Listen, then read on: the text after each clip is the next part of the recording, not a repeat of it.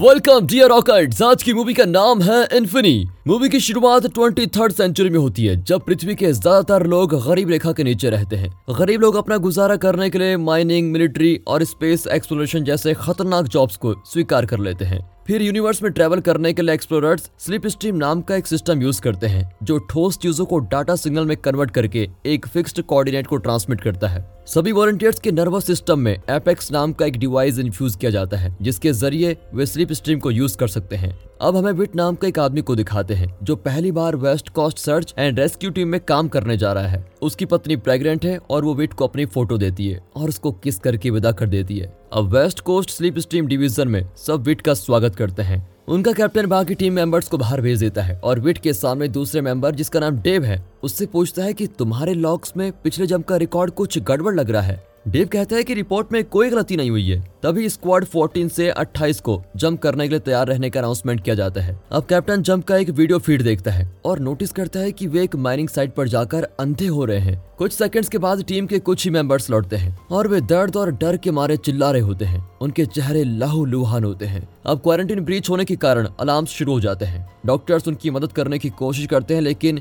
वे एक दूसरे को शूट करने लग जाते हैं। अब कैप्टन डेव और विट बचने की कोशिश करते हैं, लेकिन प्रोटोकॉल की वजह से कमरे का दरवाज़ा लॉक हो जाता है। वे स्क्रीन पर देखते हैं तो माइनिंग साइट से लौटा हुआ हर इंसान पूरी तरह वायलेंट हो गया है और वो एक दूसरे की जान पे तुले हुए हैं। हर तरफ़ बुलेट फायर होती है और दीवारें भी डैमेज हो जाती है। अब जंप करने के अलावा इन तीनों के पास और कोई ऑप्शन नहीं बचता। हालाँकि जंप का लोकेशन सिर्फ़ इन्फिनी नाम की एक जगह को दिखा रहा होता है, जो ग्रिड के बाहर है। अपने साथियों की हालत को देखकर डेव वहाँ नहीं जाना चाहता, लेकिन प्रोटोकॉल के मुताबिक अब कमरे में गैस भरने लग जाती है। तो फिर अब तो उनको जंप करना ही होगा, वरना वे वहीं पर मर जाएँगे। लेकिन किसी वजह से कैप्टन का एपेक्स कोड को रीड नहीं कर पाता, लेकिन विट और डेव जंप कर देते हैं और कैप्टन को वहीं मरना पड़ता है। कुछ देर बाद ईस्ट कोस्ट के सेंटर कमांड में खबर फैल जाती है कि इन्फिनी में एक्चुअली क्या हो रहा है। चीफ एक सर्च एंड रेस्क्यू टीम तैयार करते हैं और उन्हें एक्सप्लेन करता है कि इन्फिनी हमारी गैलेक्सी का सबसे बाहरी आउटपोस्ट है और वहाँ इतिहास का सबसे बुरा स्पेस डिजास्टर हुआ है। दरअसल वहाँ पाए जाने वाले खतरनाक मिनरल की वजह से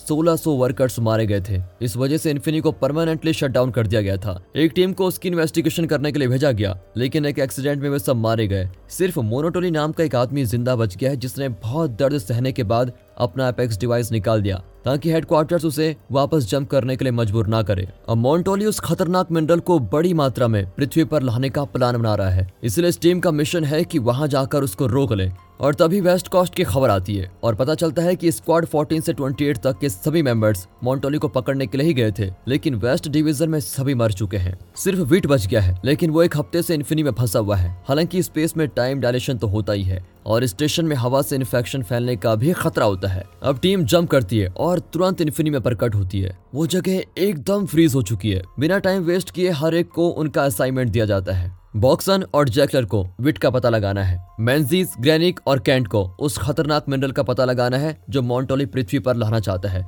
मैनिंग्स हनिंगटन और कैप्टन जॉनसन जनरेटर को ढूंढेंगे। अब टीम अपने काम में लग जाती है। वे देखते हैं कि हर कमरे में और हॉलवे में हर तरफ़ लाशें पड़ी हुई है। आधे से ज़्यादा लोग फ्रीजिंग टेम्परेचर की वजह से मारे गए हैं। बाकी कैसे मरे, इसका उनको कोई अंदाज़ा नहीं होता। अमेंजिस का ग्रुप खतरनाक मिनरल को ढूंढ लेता है और वे कंट्रोल पैनल पर काम करने लगते हैं। लेकिन उन्हें यह नहीं पता चलता कि स्टेशन के इस भाग को पावर कहाँ से मिल रही है। जॉनसन का ग्रुप देखता है कि एक मरे हुए आदमी के शरीर पर अजीब फोड़े निकल रहे हैं। फिर वे जनरेटर को ढूंढ लेते हैं। हनिंगटन उसको रिपेयर करने लगता है तो मैनिंग्स दूसरे कमरे में जाता है। वहाँ का सीन देखकर तो वो शौक हो जाता है। दरअसल ह्यूमन स्किन और बॉडी पार्ट्स पर वहाँ पर कोई एक्सपेरिमेंट किया जा रहा था, जो बीच में ही रोक दिया गया था, इसलिए वहाँ स्किन और बॉडी पार्ट्स लटक रहे होते हैं। उसी वक्त जनरेटर चालू हो जाता है और कंप्यूटर सिस्टम रिबूट हो जाता है। लेकिन स्क्रीन काली होती है और उस पर मैसेज आते हैं कि तुम कौन हो और यहाँ पर क्या कर रहे हो। जॉनसन गैस कर लेता है कि ये मैसेज कौन भेज रहा है। वो एक्सप्लेन करता है कि हम यहाँ विट को रेस्क्यू करने आए हुए हैं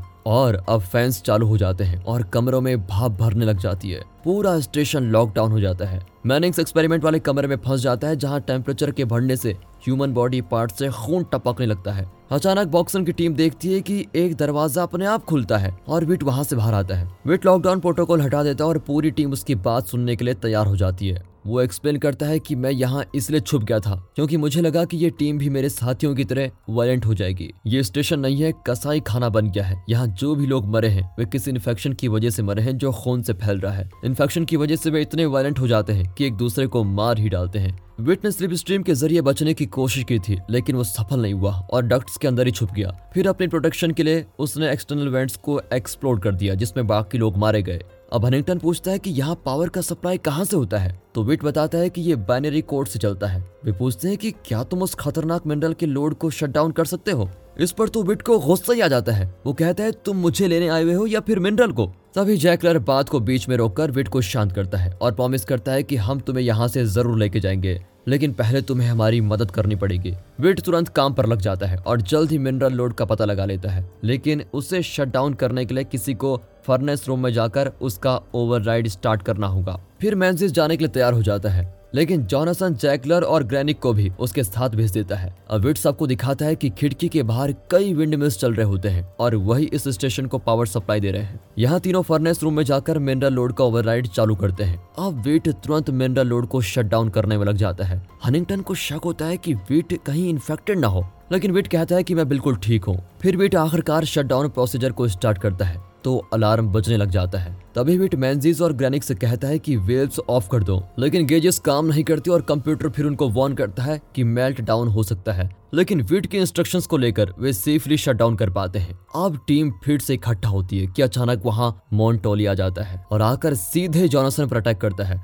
सभी उसको धक्का देते हैं और मैनिंग से एक शॉट से उसको मार डालता है। अब वे जॉनसन के घाव के लिए मेडिकल सप्लाईज ढूंढते हैं। जैकलर और ग्रैनिक कम्युनिकेशन सिस्टम पर आवाज़ें सुनकर वापस जाने लगते हैं, पर मैंजीज वहीं पर रुक जाता है। हेनिंगटन और विट जॉनसन की मदद नहीं करना चाहते, क्योंकि उन्हें इन्फेक्शन के बारे में डर लगता है। पर मैनिंग्स हेनिंगटन को टीम के साथ रहने का ऑर्डर देता है। अचानक मॉन्टोली उठकर मैनिंग्स को अटैक करता है। लगता है वो मरा नहीं, लेकिन एन वक्त पर वो मॉन्टोली के सर फोड़ देता है और उसका इन्फेक्टेड खून बाकी लोगों के ऊपर भी गिर जाता है। अब सभी को इन्फेक्शन हो गया है और वे डर के मारे चिल्लाने लग जाते हैं। वे बहुत वायलेंट और पागल हो जाते हैं। विट बड़ी मुश्किल से अपने माइंड को कॉन्सेंट्रेट करता है और इन्फेक्शन के साइड इफ़ेक्ट से लड़ने लगता है। वो कम्युनिकेशन सिस्टम के ज़रिए मैंजिस को बताना चाहता है कि तुम छुप जाओ। अब वो भागकर एक बड़े गैप के ऊपर से कूदकर स्टेशन के दूसरी तरफ़ पहुँचना चाहता है, लेकिन नीचे गिर जाता है। उसे लीजा नज़र आती है, जो उसकी फ़िक्र कर रही होती है। फिर बाद में उसे होश आता है और वो रियलाइज़ करता है कि हाँ वो ज़िंदा है। इन्फेक्शन की वजह से उसे कुछ नहीं हुआ। उसके बाद वो उल्टी करने लगता है और तभी रियलाइज़ करता है की कैंट उस पर अटैक करने आ रहा है, क्यूँकी कैंट को लगता है की विड की वजह से उसकी टीममेट्स मारे गए। लेकिन इससे पहले कि वो विट को खत्म करे, अचानक जैकलर कैंट को अटैक कर देता है और उसे मार डालता है। जैकलर के जाने तक विट अपनी जगह पर छुपा रहता है और फिर जाकर कैंट की गन उठा लेता है। अब विट लैब में जाकर इस इन्फेक्शन की मेडिसिन ढूंढता है, लेकिन उसे कुछ नहीं मिलता। वो बड़ी मुश्किल से अपने माइंड को अपने कंट्रोल में कर पाता है और अपने कॉन्सेंट्रेट करके वहाँ के रिसर्च पेपर को पढ़ता है। उसमें लिखा है कि यहाँ का खतरनाक मिनरल जो इन्फेक्शन फैला रहा है, वो एक फ्रोजन ऑर्गेनिक पैरासाइट है, जिसे प्री मोरिडल ओजे कहा जाता है। और ऐसा माना जाता है कि प्री मोरिडल ओजे आदि काल का एक चिपचिपा पदार्थ है, जो लाखों वर्षों बाद धीरे धीरे प्लांट्स एनिमल्स और ह्यूमंस में बदलने लगा। इस वजह से ये पैरासाइट स्वाभाविक रूप से बहुत वायलेंट है। इसके इन्फेक्शन से सिर्फ़ वो लोग बच सकते हैं, जो इमोशनली बहुत मज़बूत है। बाकियों में ये इन्फेक्शन बड़ी तेज़ी से फैलता है। ये पैरासाइट अल्फ़ा सेल की तलाश कर रहा है, जिससे वो किसी के भी शरीर के अंदर अच्छी तरह पनप कर उसे अपना जैसा वॉलेंट बना सकता है। विट को ये भी पता चलता है कि ये सारी रिसर्च मॉन्टोल ही कर रहा है। सब कुछ पढ़ने के बाद उसको अजीब आवाज़ें आती है। वो चेक करने जाता है तो अचानक अलमारी के अंदर से मैनजीज उस पर झपट पड़ता है। दोनों के बीच खूब लड़ाई होती है और विट उसको समझाता है कि मैं इन्फेक्टेड नहीं हूँ, वो मैनजीज को रिसर्च पेपर्स दिखाता है, जिन्हें पढ़कर मैनजीज इस नतीजे पर पहुँचता है कि ये पूरा प्लेनेट एक जीव पदार्थ है। लेकिन इस पैरासाइट को ज़्यादा चीज़ों की समझ नहीं, वो सिर्फ़ एक एल्फा सेल की तलाश में है जिसके अंदर वो सर्वाइव कर सके।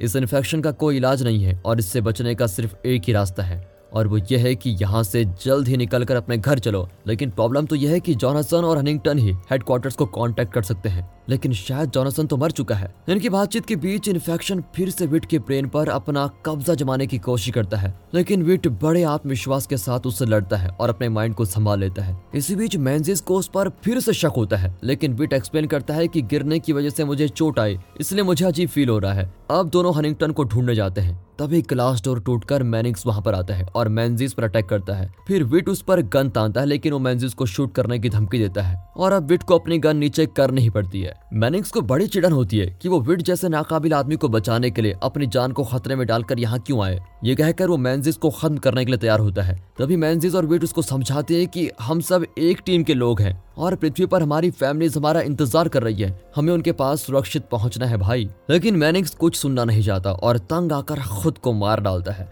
और इसी बीच उसका खून मैंजिस के चेहरे पर लग जाता है। इन्फेक्शन तुरंत उसके शरीर और दिमाग पर छा जाता है। इससे पहले कि वो और वायलेंट हो जाए विट बेबस होकर उसे शूट कर देता है। हरिंगटन भी अपने इन्फेक्शन से जूझ रहा है। कुछ देर बाद विट हॉलिसनेट करता है कि वो वायलेंट हो रहा है, लेकिन वो अपने माइंड को कॉन्सेंट्रेट करके हॉलिसिनेशन से बाहर आता है। पर अब उसकी आँखें लाल हो गई है। फिर उसको एक आवाज़ आती है और उसे पता चलता है कि हनिंगटन अपने इन्फेक्शन को रजिस्ट करने के लिए एक मैसेज रिकॉर्ड कर रहा है, जो वो अपनी फैमिली को भेजना चाहता है। फिर विट उस पर गन रखकर धमकी देता है कि मुझे जल्दी यहाँ से बाहर ले चलो, लेकिन वो उसे इग्नोर करके अपना मैसेज रिकॉर्ड कर रहा होता है। रिकॉर्डिंग के बाद वो एक्सप्लेन करता है कि उसने हेडक्वार्टर्स को इन्फॉर्म कर दिया है और हमें आठ घंटे वेट करना होगा। ये सुनकर विट को बहुत फ़िक्र होने लग जाती है, क्योंकि लैब रिसर्च पेपर्स में बताया गया है कि कोई भी इंसान दो घंटों से ज़्यादा इस इन्फेक्शन को रजिस्ट नहीं कर पाएगा। वक्त के जाते विट और हनिंगटन के दिमाग धीरे धीरे इन्फेक्शन की चपेट में आने लगते हैं। वे कुछ बेहुदा बातें करने लगते हैं और एक इमोशन से दूसरे इमोशन में बहने लगते हैं। कभी भागलों की तरह हँसते हैं तो कभी चीखने चिल्लाते हैं। दोनों एक दूसरे का कत्ल करने की भी धमकी देते हैं। आखिर आखिर में तंग आकर विट मेडिकल बे की ओर चला जाता है। अब ग्रेनिक अपना मेडिकल नॉलेज यूज़ करके खुद को ठीक करने के लिए कई तरीके के टेस्ट करती है। वो खुद को आईने में देखती है तो उसके पीठ पर अजीब तरह के फोड़े निकलते हैं, जो स्किन को हार्ड बना देते हैं। तभी अचानक जैकलर अपना हाथ दिखाता है, जो अजीब तरह से म्यूटेड हो चुका है। वो ग्रेनिक को किस करने की कोशिश करता है, लेकिन ग्रेनिक डर के मारे उससे दूर हट जाती है। जैकलर पूछता है कि तुम्हारे पेट में हमारा बच्चा कैसा है? ग्रेनिक को मजबूरन बताना पड़ता है कि उसने खुद ही एबोर्शन कर लिया, क्योंकि बच्चा इन्फेक्ट हो गया था। अब तो जैकलर एकदम पागल ही हो जाता है और उस पर अटैक करता है। लेकिन ग्रैनिक भी उससे लड़ पड़ती है। यहाँ बिट और हनिंगटन मिलकर दरवाज़ा खोल देते हैं और मेडिकल बे में पहुँचते हैं। इन्फेक्शन की वजह से उनके दिमाग में इमेजेस दिखाई देने लगती है, जिससे पता चलता है की वहाँ पर क्या हुआ था। जैकलर मारा गया है, लेकिन ग्रैनिक अभी भी ज़िंदा है। बिट उससे पूछता है कि इस इन्फेक्शन के खिलाफ हम कर क्या सकते हैं? तो ग्रैनी कहती है कि पैरासाइट हमसे बहुत ज़्यादा समझदार है। उससे बचने का एक ही रास्ता है और वो है मौत। फिर वो बिट को गुड बाय कहकर दम तोड़ देती है। अब बिट अपनी उम्मीद खो चुका है और फिर से अपना कंट्रोल लूज करने लग जाता है। अब की बार उसकी आँखें पूरी तरह लाल हो जाती हैं। अब हरिंगटन विट पर गन तान देता है और दोनों के बीच फाइट भी होती है। विट बड़ी मुश्किल से कमरा छोड़कर भागता है और हनिंगटन उसको चेज करने लग जाता है। इसी बीच विट एक होल के अंदर कूदता है जहाँ एक लेडर है। हनिंगटन देखता है कि लेडर पर भी पैरासाइट है। वो पैरासाइट से कम्युनिकेट करता है और अब उसकी आँखें भी लाल हो जाती हैं। वो भी होल के अंदर कूद पड़ता है और वहाँ विट उसके साथ लड़ने लग जाता है। आखिर में दोनों एक पूल में गिर जाते हैं। अब विट एक होल से उसकी गर्दन तोड़कर उसको मार डालता है।